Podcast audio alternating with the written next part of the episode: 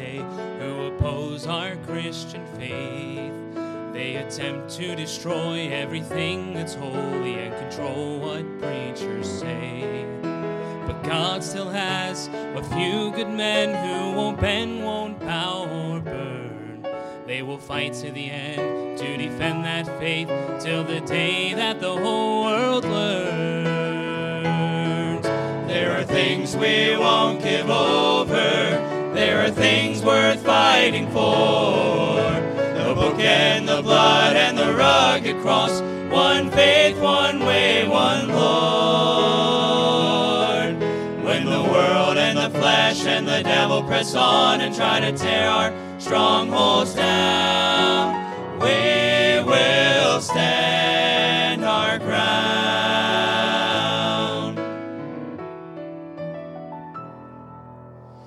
Despite what the non believers say, our God has never changed. His word still means everything it says, it is now and forever the same. The world may think that they have won this fight, but there are some that can still be found who will never give in and will never give up. We will stand our ground. There are things we won't give over. There are things worth fighting for. The book and the blood and the rugged cross. One faith, one way, one Lord.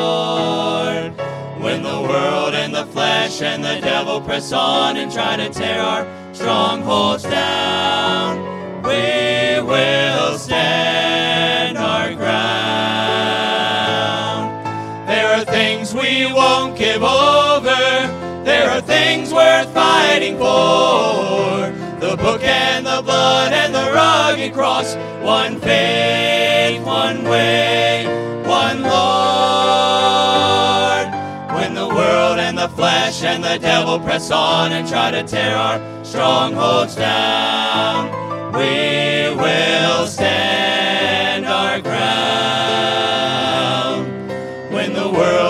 flesh and the devil press on and try to tear our strongholds down, we will stand our ground. We will stand our ground.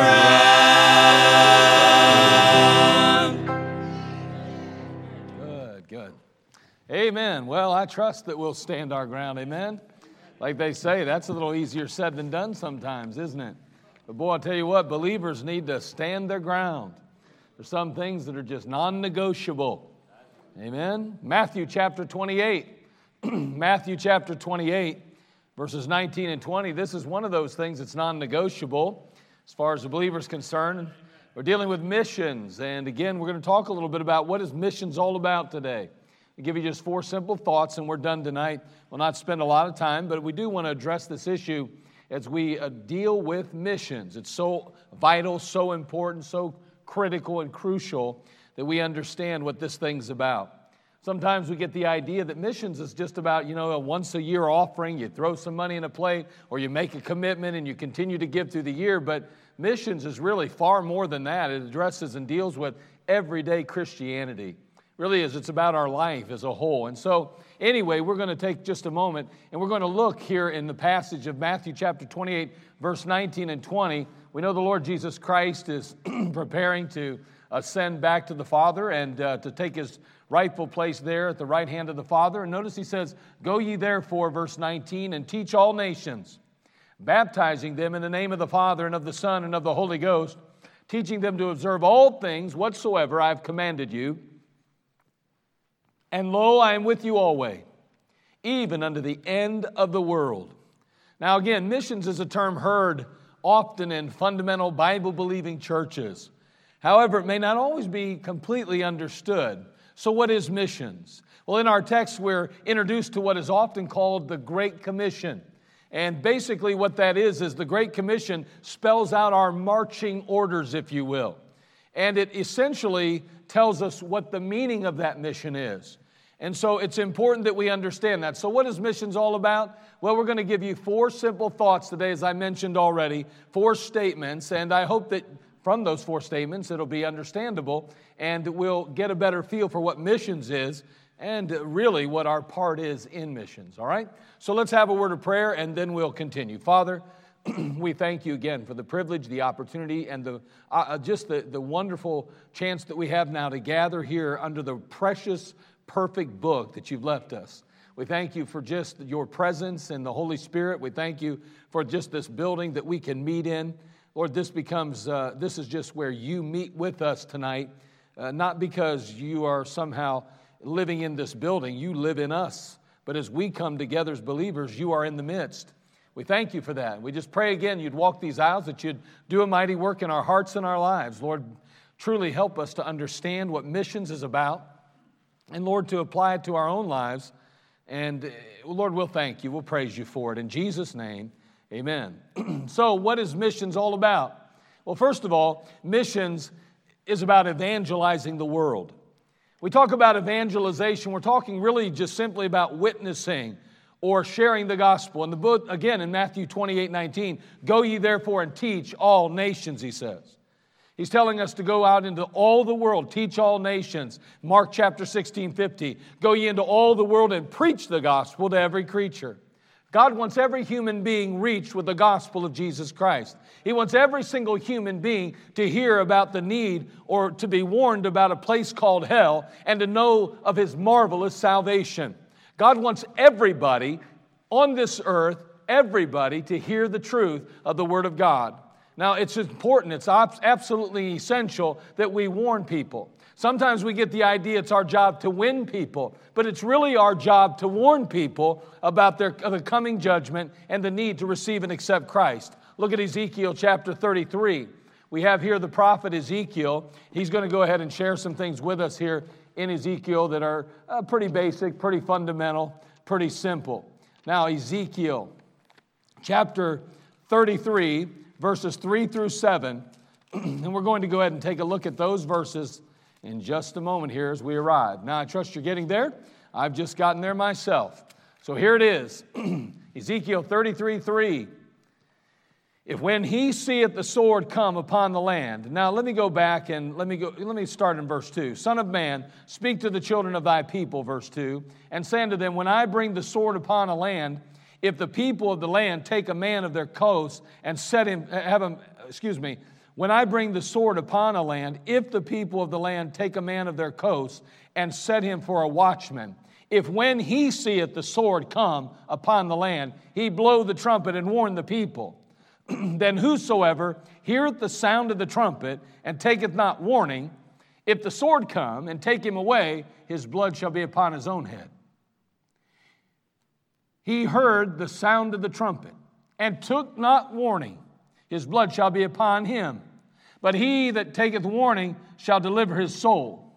But if the watchman see the sword come, and blow not the trumpet, and the people be not warned, if the sword come and take away, take any person from among them, he is taken away in his iniquity, but his blood will I require at the watchman's hand.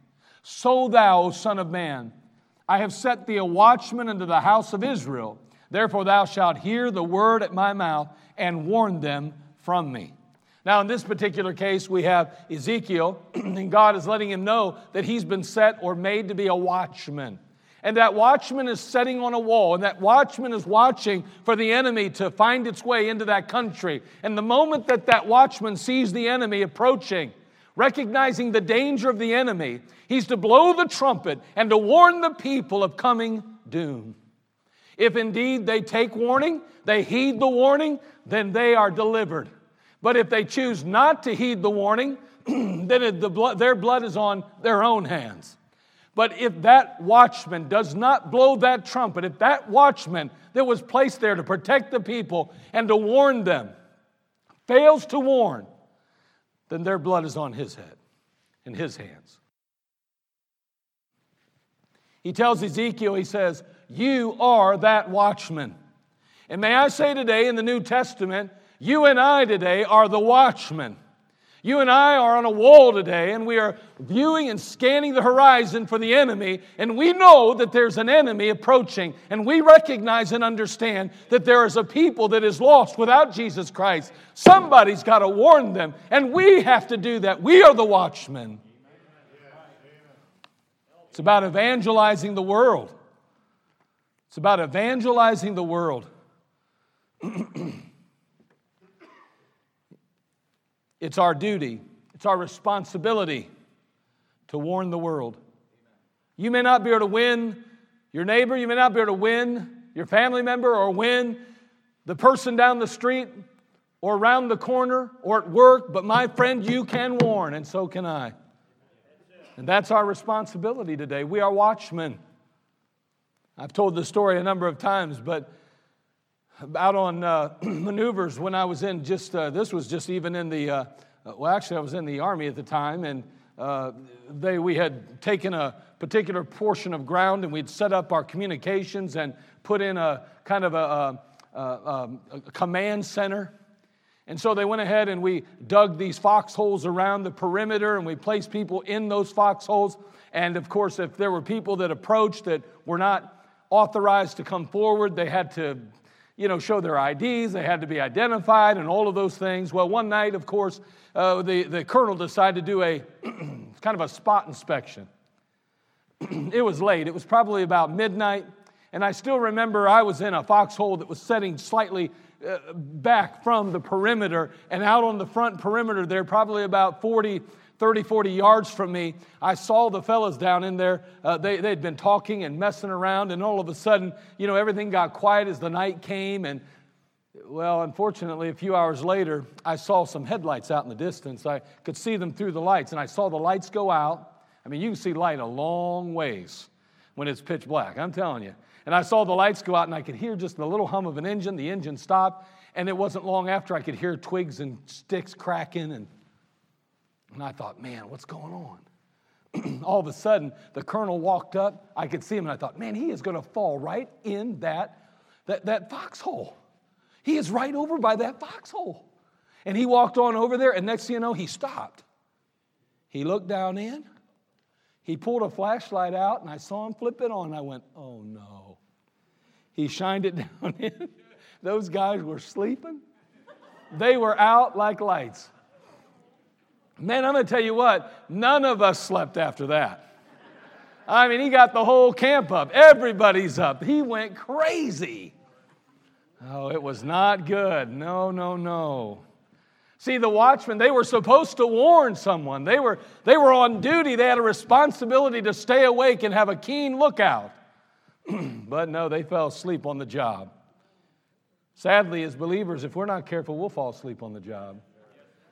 Let's face it, the temptation is to get a little weary. The temptation is to grow a little tired. The temptation is to grow comfortable in the world in which we live. And sometimes it's just a lot easier not to have to look for the danger and to point it out to others. Because sometimes they think we're just out of our minds. it's about evangelizing the world, letting them know about Jesus Christ, warning them about judgment that's coming. It's also about enlisting all mankind into the family of God. Not only evangelizing the world, but about enlisting all mankind into the family of God. That's winning people. We are to seek to win people to Christ. We ought to try to do our best to convince them and to, to, to encourage them to receive and accept the, the Lord Jesus. The Bible says in the book of Isaiah that we're to come now, let us reason together Though your sins be as scarlet, they shall be as wool. Though they be red like crimson, they shall be as, as uh, I always mess that up right at the end. they shall be as wool, actually. That's the word it's supposed to be. You look it up sometime. Chapter 1, verse 18, Isaiah. I'm telling you, we're to reason with people because we need to enlist all mankind into the family of God. Boy, again, he doesn't want them just warned in the end. He certainly does want them to come to a knowledge of Jesus Christ and to be saved. Look at Matthew chapter 23, verse 37. We see the heart of the Lord Jesus Christ. And what a big heart it was. What a compassionate heart it was.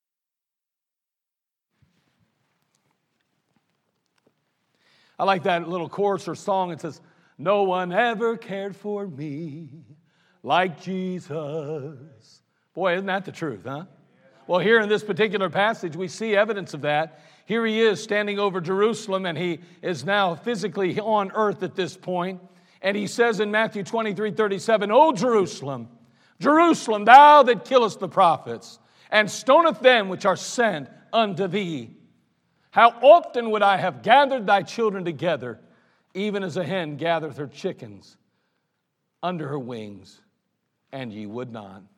What compassion.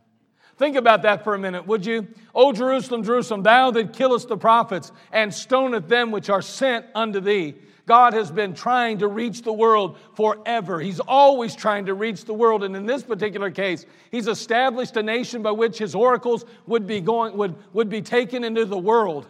And yet the world has rejected it. The, the world has denied the truth of the Word of God. The world has rejected the God of the universe. And he, in, in, in this case, they killed the prophets, it says. They stoned them which were sent to them.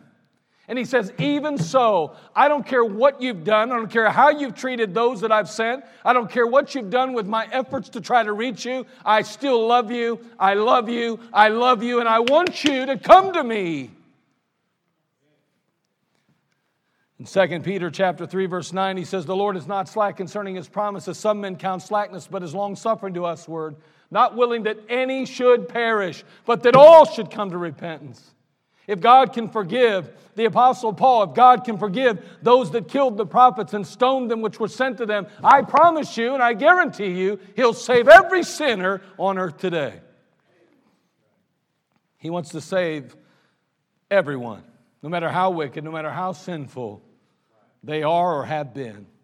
A number of years ago in St. Louis, a lawyer visited a Christian to transact some business. And before the two parted, the client uh, said to the lawyer, he said, You know, I've often wanted to ask you this question, but, you know, I've been kind of afraid to ask it.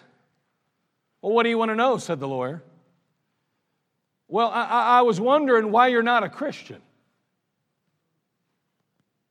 Well, the man kind of hung his head and he said, Well, I know enough about the Bible to realize that it says no drunkard can enter the kingdom of God. And, well, you know my weakness. Well, you're avoiding my question, continued the believer. Well, said the lawyer, I, I really can't recall anyone ever explaining how to become a Christian. Picking up his Bible, the client read some passages showing him that all were under condemnation. But that Christ came to save the lost, that he came and he died on the cross for their sin, that he paid the penalty, and that by receiving him as their substitute and as redeemer, you can be forgiven, he told the man. If you're willing to receive Jesus, let's pray together. The lawyer agreed. And when it was his turn, he said, Oh, Jesus, I'm a slave to drink. I'm such a sinner. One of your servants has shown me how to be saved. Oh God, forgive my sins. And help me overcome the power of this terrible habit in my life. Right there on the spot, he was converted. That lawyer was C.I. Scofield. The Scofield Bible is named after him, and he was saved from a life of drunkenness Again, the Apostle Paul was a persecutor and murderer of Christians, and still God saved him. I wonder what sin is it that keeps you from receiving Christ if you haven't already? Can I tell you that God's grace is always bigger than our sin? The Bible says in Romans chapter 5, verse 20, Moreover, the law entered that the offense might abound, but where sin abounded, grace did much more abound. That law reveals to us our sin it spells out and it outlines God's righteousness. And as we view the Word of God as a mirror, it points back at us and we see ourselves as the sinners we truly are. But may I say, God's grace is greater than our sin. John 1:12 the Bible says but as many as received him to them gave he power to become the sons of God even to them that believe on his name. The 19th century Scottish preacher Horatio Bonar he asked 253 Christian friends at what ages they were converted. well, he discovered something pretty interesting. Under 20 years of age, he found that 138 of those 253 had been converted, which is about 54, almost 55%. He found that between the ages of 20 and 30, 85 of them, adding up to about 33.6%, had trusted Christ. Between the ages of 30 and 40, he saw 8.7%, 40 and 50, 1.6%, 50 and 60, 1.2%, and between 60 and 70, 0.4%. Now, those trends still hold true today, by the way. However, it's not a mere 54.5% that gets saved before the age of 20. Today, it is 77%. 77%. Can you imagine? 77% of all those that will come to Christ in this generation in which we live according statistically at least, are will be saved by the time they're 20 years of age. That's pretty alarming, if you ask me. And yet, it's information that's so awfully important. I mean, there is an overwhelming majority of those coming to Christ that are going to be saved at a young age. Their hearts are still tender and sensitive to Christ. They've not been completely corrupted by this anti God just rhetoric that permeates our culture. They haven't been taken captive by those seducing spirits that, that are spoken of in Timothy or the, or the doctrines of devils. It's amazing. The lies and the falsehoods of evolution and, and the negativity of the gainsayer, those that hate Christ, hasn't yet taken root in their lives. Can I tell you, they're still open, there's still hope. That's why we run our buses. That's why we teach our Sunday school classes. That's why we tolerate the challenges of reaching the undisciplined and the unchurched. You say, why in the world do we build buildings like we do and then bring a bunch of kids in that don't have any, uh, that, that could care less? They destroy our properties. They do things to it that shouldn't be done. Can I tell you, it's not just the bus kids, it's yours too. But nonetheless, let me just say, I'm telling you that they can be reached yet. There's still opportunity, there's still hope for them. That's why we do it. We need to knock on doors. And based on the percentages I'm reading about it, may I just say this?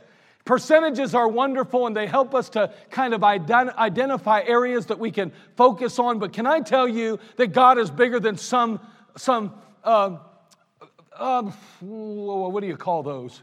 Survey. Our Savior's bigger than a survey.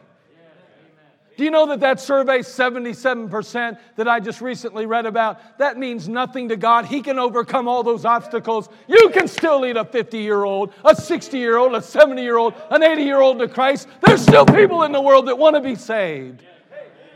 But you let the devil tell us that they can't be done today because it still can. Because it's not you or me, we're simply warning. He's the one winning them. The Lord Jesus. We are to be evangelizing or witnessing. We're to be enlisting or winning. The next, the next one is this.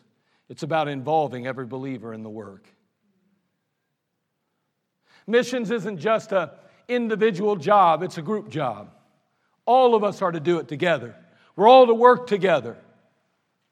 We're a big team. And God commands every believer everywhere to go and to tell the world about Him and His salvation. And that includes you and it includes me. As we read, read already in Matthew 28 19, go ye, he says. Go ye. That's an individual mandate. That's an individual commission. It's very personal, it's very specific. Go ye into all the world. Go ye, go ye. Again, that commission includes you. So that's for the church. It is for the church, but can I tell you the church is comprised of individual believers? Many members, one body. Every believer's commission, and not just preachers, not just paid staff, everybody. The message is for all, and all are to participate in the mission. And that mission includes you, and it includes me, and includes everyone that names the name of Christ. We're all to preach, we're all to teach, we're all to reach everyone we possibly can. Missions begins at home And it begins with you and it begins with me. See, the work of the ministry is to make disciples. We might say things like this it's to reproduce ourselves. See, the real work of the ministry is reproduction. Take your Bible, let's do just a little bit of a study here. Acts chapter 2, verse 41. Acts chapter 2, verse 41.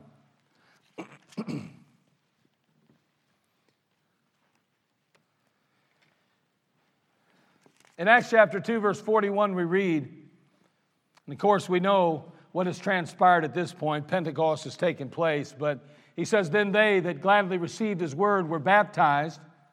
And the same day, verse 41, there were added unto them about 3,000 souls. I don't know about you, but that's a pretty good day's work. It's not bad.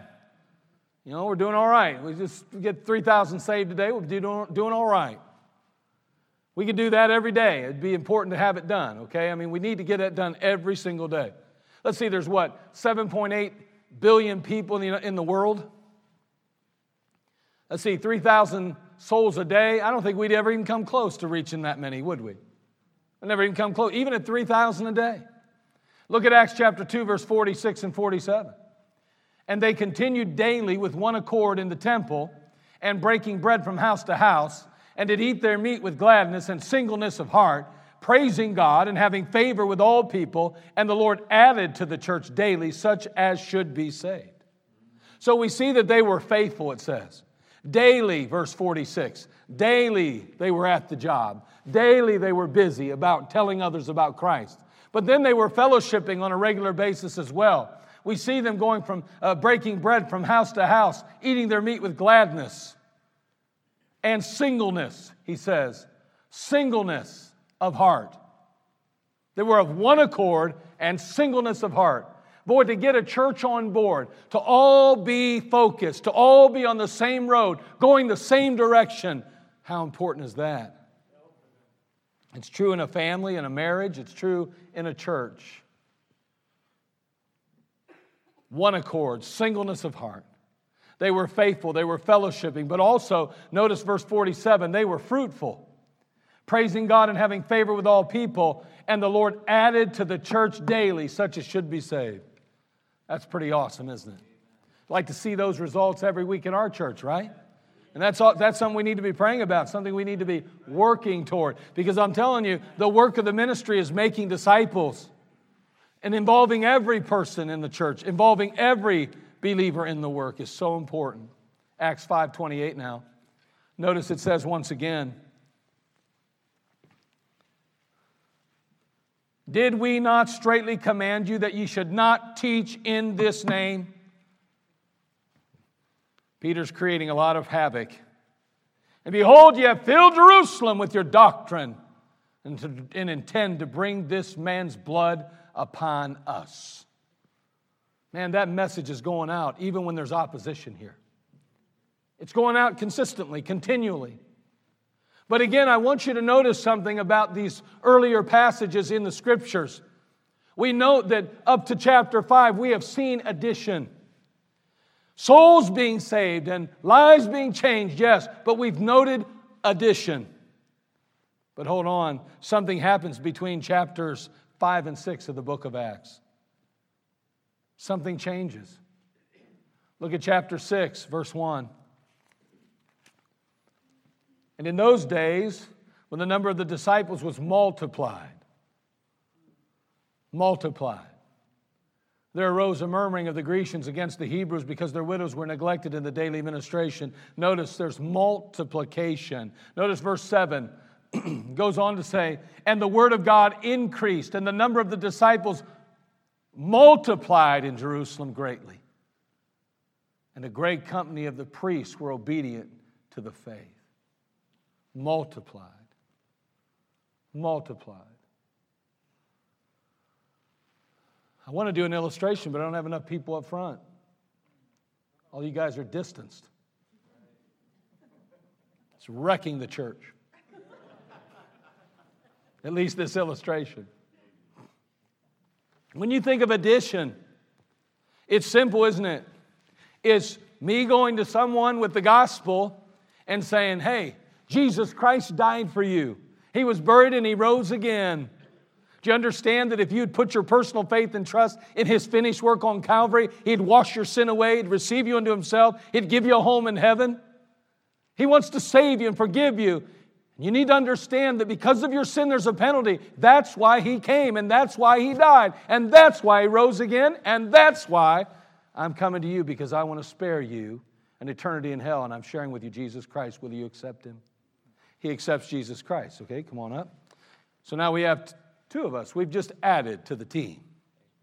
Multiplication, however, changes everything.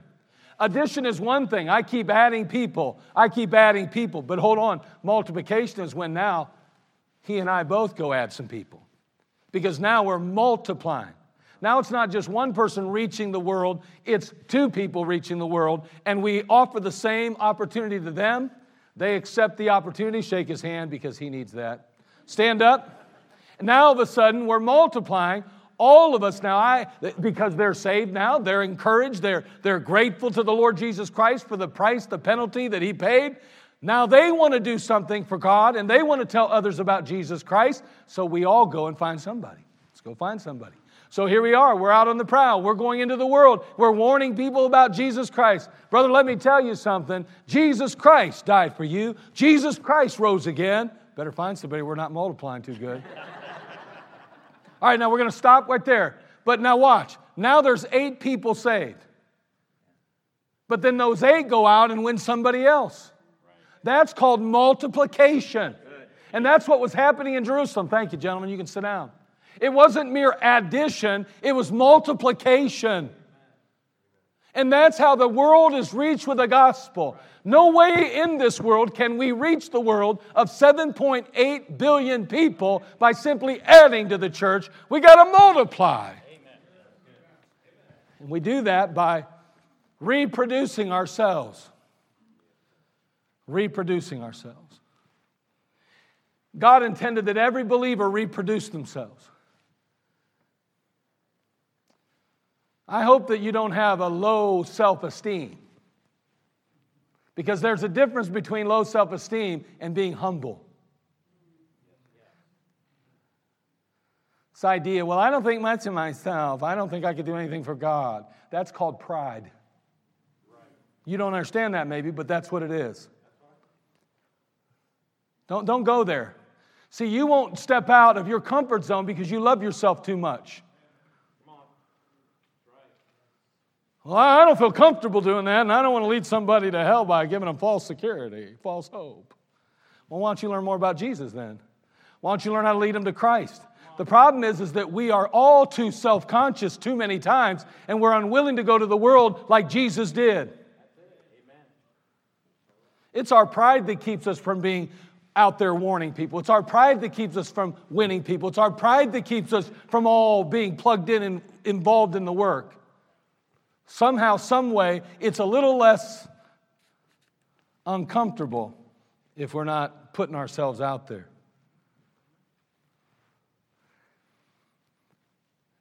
Addition's not going to get it done. If you're waiting on someone else to go win enough people, it won't get done. It only works if there's multiplication. That's how the early church changed the world and turned it upside down with multiplication. While D.L. Moody was attending a convention in Indianapolis on mass evangelism. He asked his song leader, Ira Sankey, to meet him at 6 o'clock one evening at a certain street corner. When Sankey arrived there, Mr. Moody asked him to stand on a box over there and just start singing. You think, that's crazy. Well, once a crowd started gathering, Moody, he got up there and he started to speak. And he began to invite people to follow him nearby to the convention hall where they were ultimately going to be, you know, where he was going to be able to share some things with them. And so he gathered this group together, said, Come follow me. They went with him into the convention hall. There in the auditorium, there were all these spiritually hungry people, and D.L. Moody, the great evangelist, began to give them the gospel right there on the spot. Then the convention delegates began to arrive. Moody stopped preaching and said, Now we must close as the brethren of the convention wish to come and discuss the topic how to reach the masses. Did you hear what just happened? See, Moody illustrated the difference between talking about doing something and going out and getting it done. Okay, it's time for us to stop. I'm sorry. I've been giving you the gospel and people are getting saved, but that's all. We got to stop now because there's those that want to come and discuss the topic instead of actually do it. Can I tell you, we, we're not short on Baptists that want to discuss the issue. We're not short on preachers that want to discuss the issue. We need churches, pastors, and people that say, talk's cheap, we got to get it done. Many years ago, the late Sam Shoemaker, an Episcopalian bishop, he summed up the situation this way. He said, In the Great Commission, the Lord has called us to be, like Peter, fishers of men. We turn the commission around so that we become merely keepers of the aquarium. Occasionally, I take some fish out of your fish bowl and put them into mine, and you do the same with my bowl, and we're all just tending the same fish.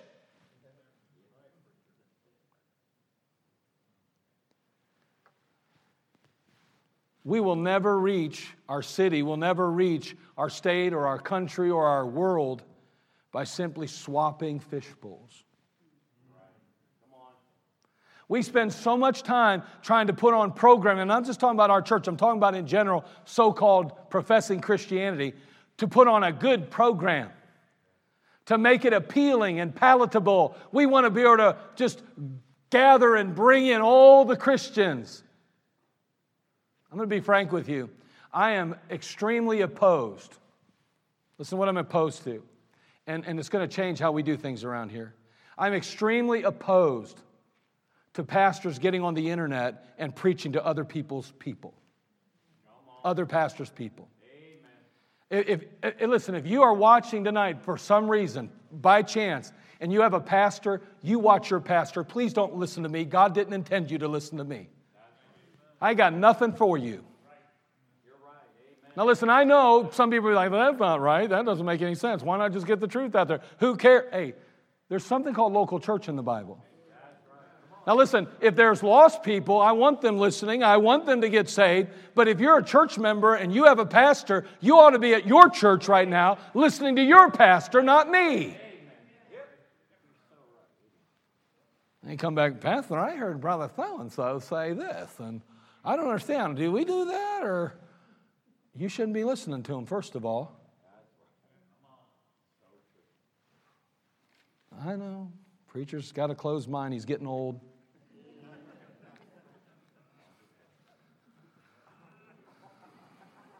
I didn't hear that, and I don't want to know what he said.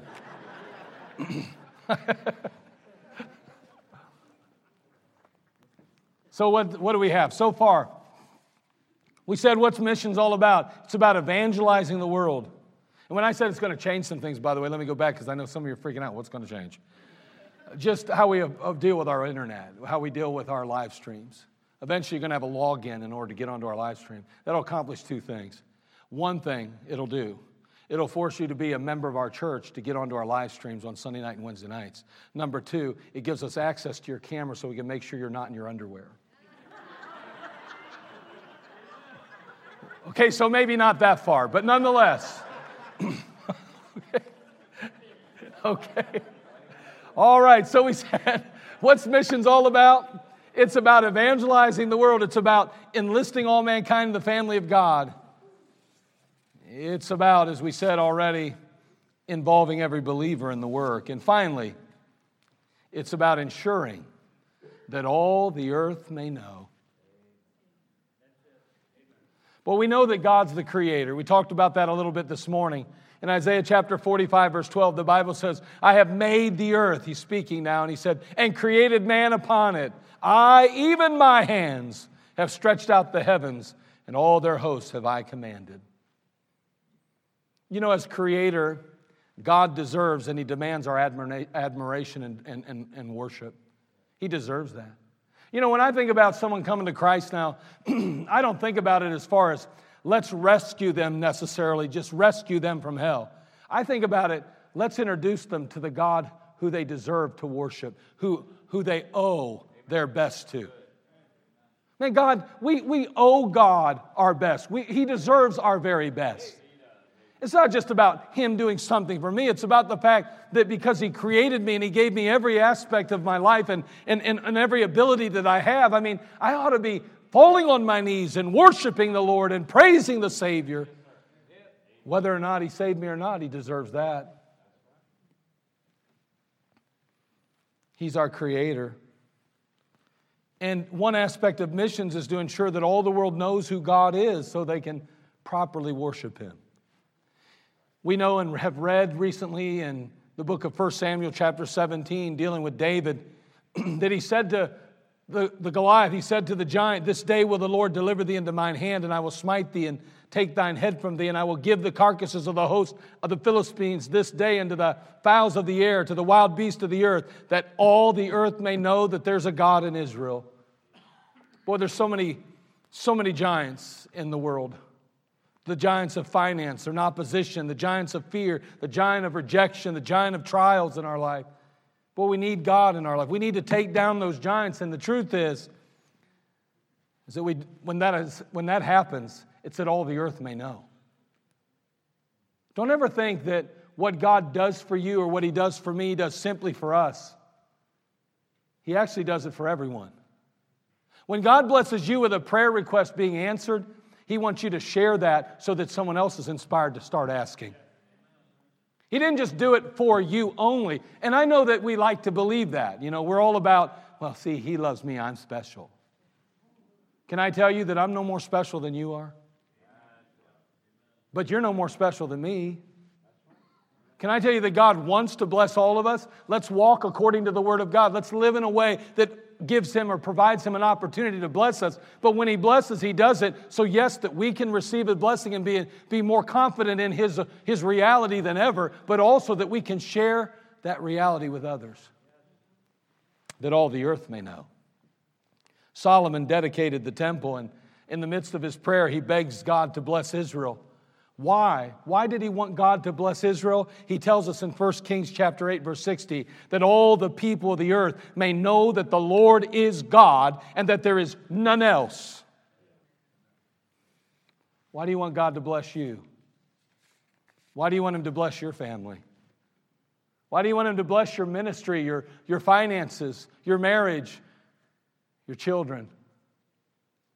I would hope and pray that you and I both would come to the same conclusion that Solomon did that all the people of the earth may know that the Lord is God and that there is none else.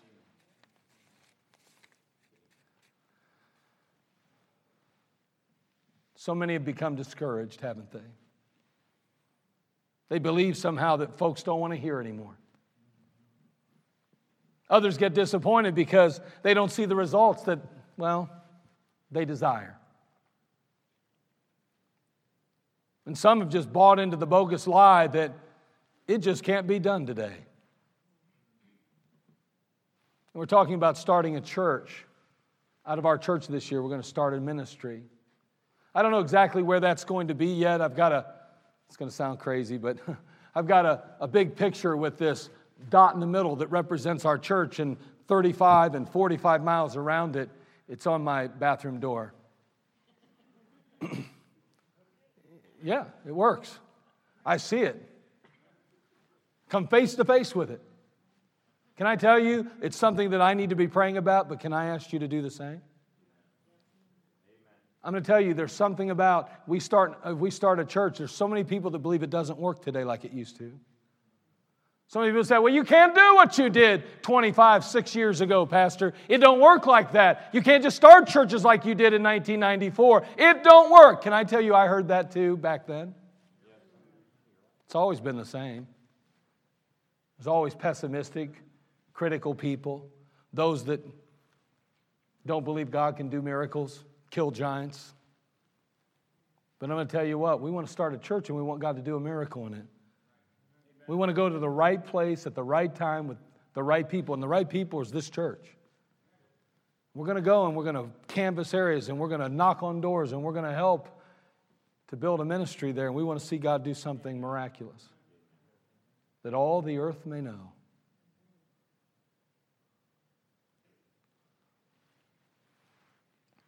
The young salesman was disappointed about losing a big sale. He talked with his sales manager and he said, You know, I guess it just proves you can lead a horse to water, but you can't make him drink. The manager said, Son, take my advice.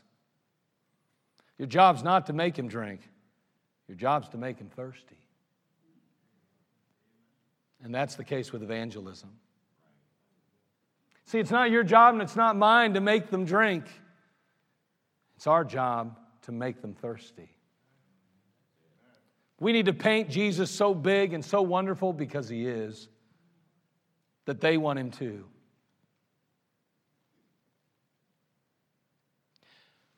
All the earth will know when we are willing to give up all the world for Christ. All the earth will know when we're willing to give up all the world for Christ. That's a sobering thought. The Times reporter of New Philadelphia, it's an amazing article. It came out a number of years ago, but it was called The Times Reporter, and it was in New Philadelphia, Ohio. And they reported in September of 1985 about a celebration of a New Orleans municipal pool. The party around the pool was held to celebrate the first summer in memory without a drowning at the New Orleans City Pool. First time it's ever happened. In honor of the occasion, 200 people gathered together, including 100 certified lifeguards. As the party was breaking up and the four lifeguards on duty began to clear the pool, they found a fully dressed body in the deep end. They tried to revive Jerome Moody, who was 31 years of age, but it was just too late. He was gone. He had drowned surrounded by lifeguards celebrating their successful season. Isn't that amazing? It's not funny, but it's just like so ironic that it's hard not to laugh. I mean, can you imagine all those lifeguards there? And a man drowns while they're all present.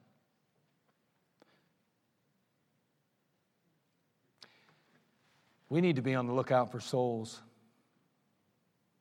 May we not become so preoccupied with our activity so enamored by our successes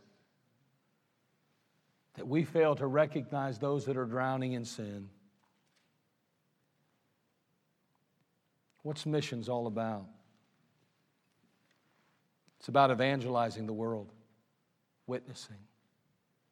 It's about enlisting all mankind into the family of God, winning. It's about involving every believer in the work, working. It's about ensuring that all the earth may know, worshiping.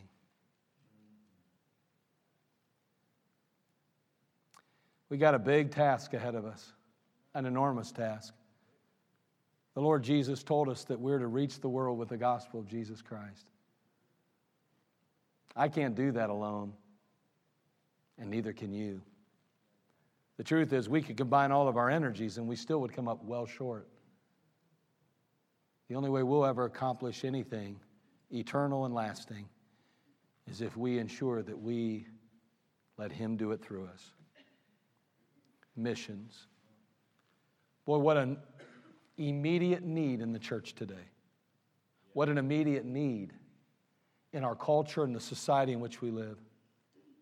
You know, instead of getting angry at people that don't agree with you or the Word of God, why don't we choose to love them and to try to reach them with the truth instead of burying them with it.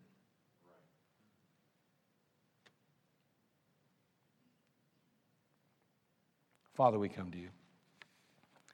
Thank you for the privilege and the opportunity that we have to share the gospel. Not only missions around the world, but even right where we are today. And Lord, at the end of the month, we're going to even once again ask folks to make a commitment to missions, but Lord, the truth is, is that that commitment needs to be made right where we are today. Every last one of us needs to be committed to missions, not just financially, but physically. We need to be truly concerned about the lost, and we need to do our part to reach the world. Help us, Lord, we pray, to have a burden for missions and a burden for the mission. Well, thank you. In Jesus' name, amen. Let's all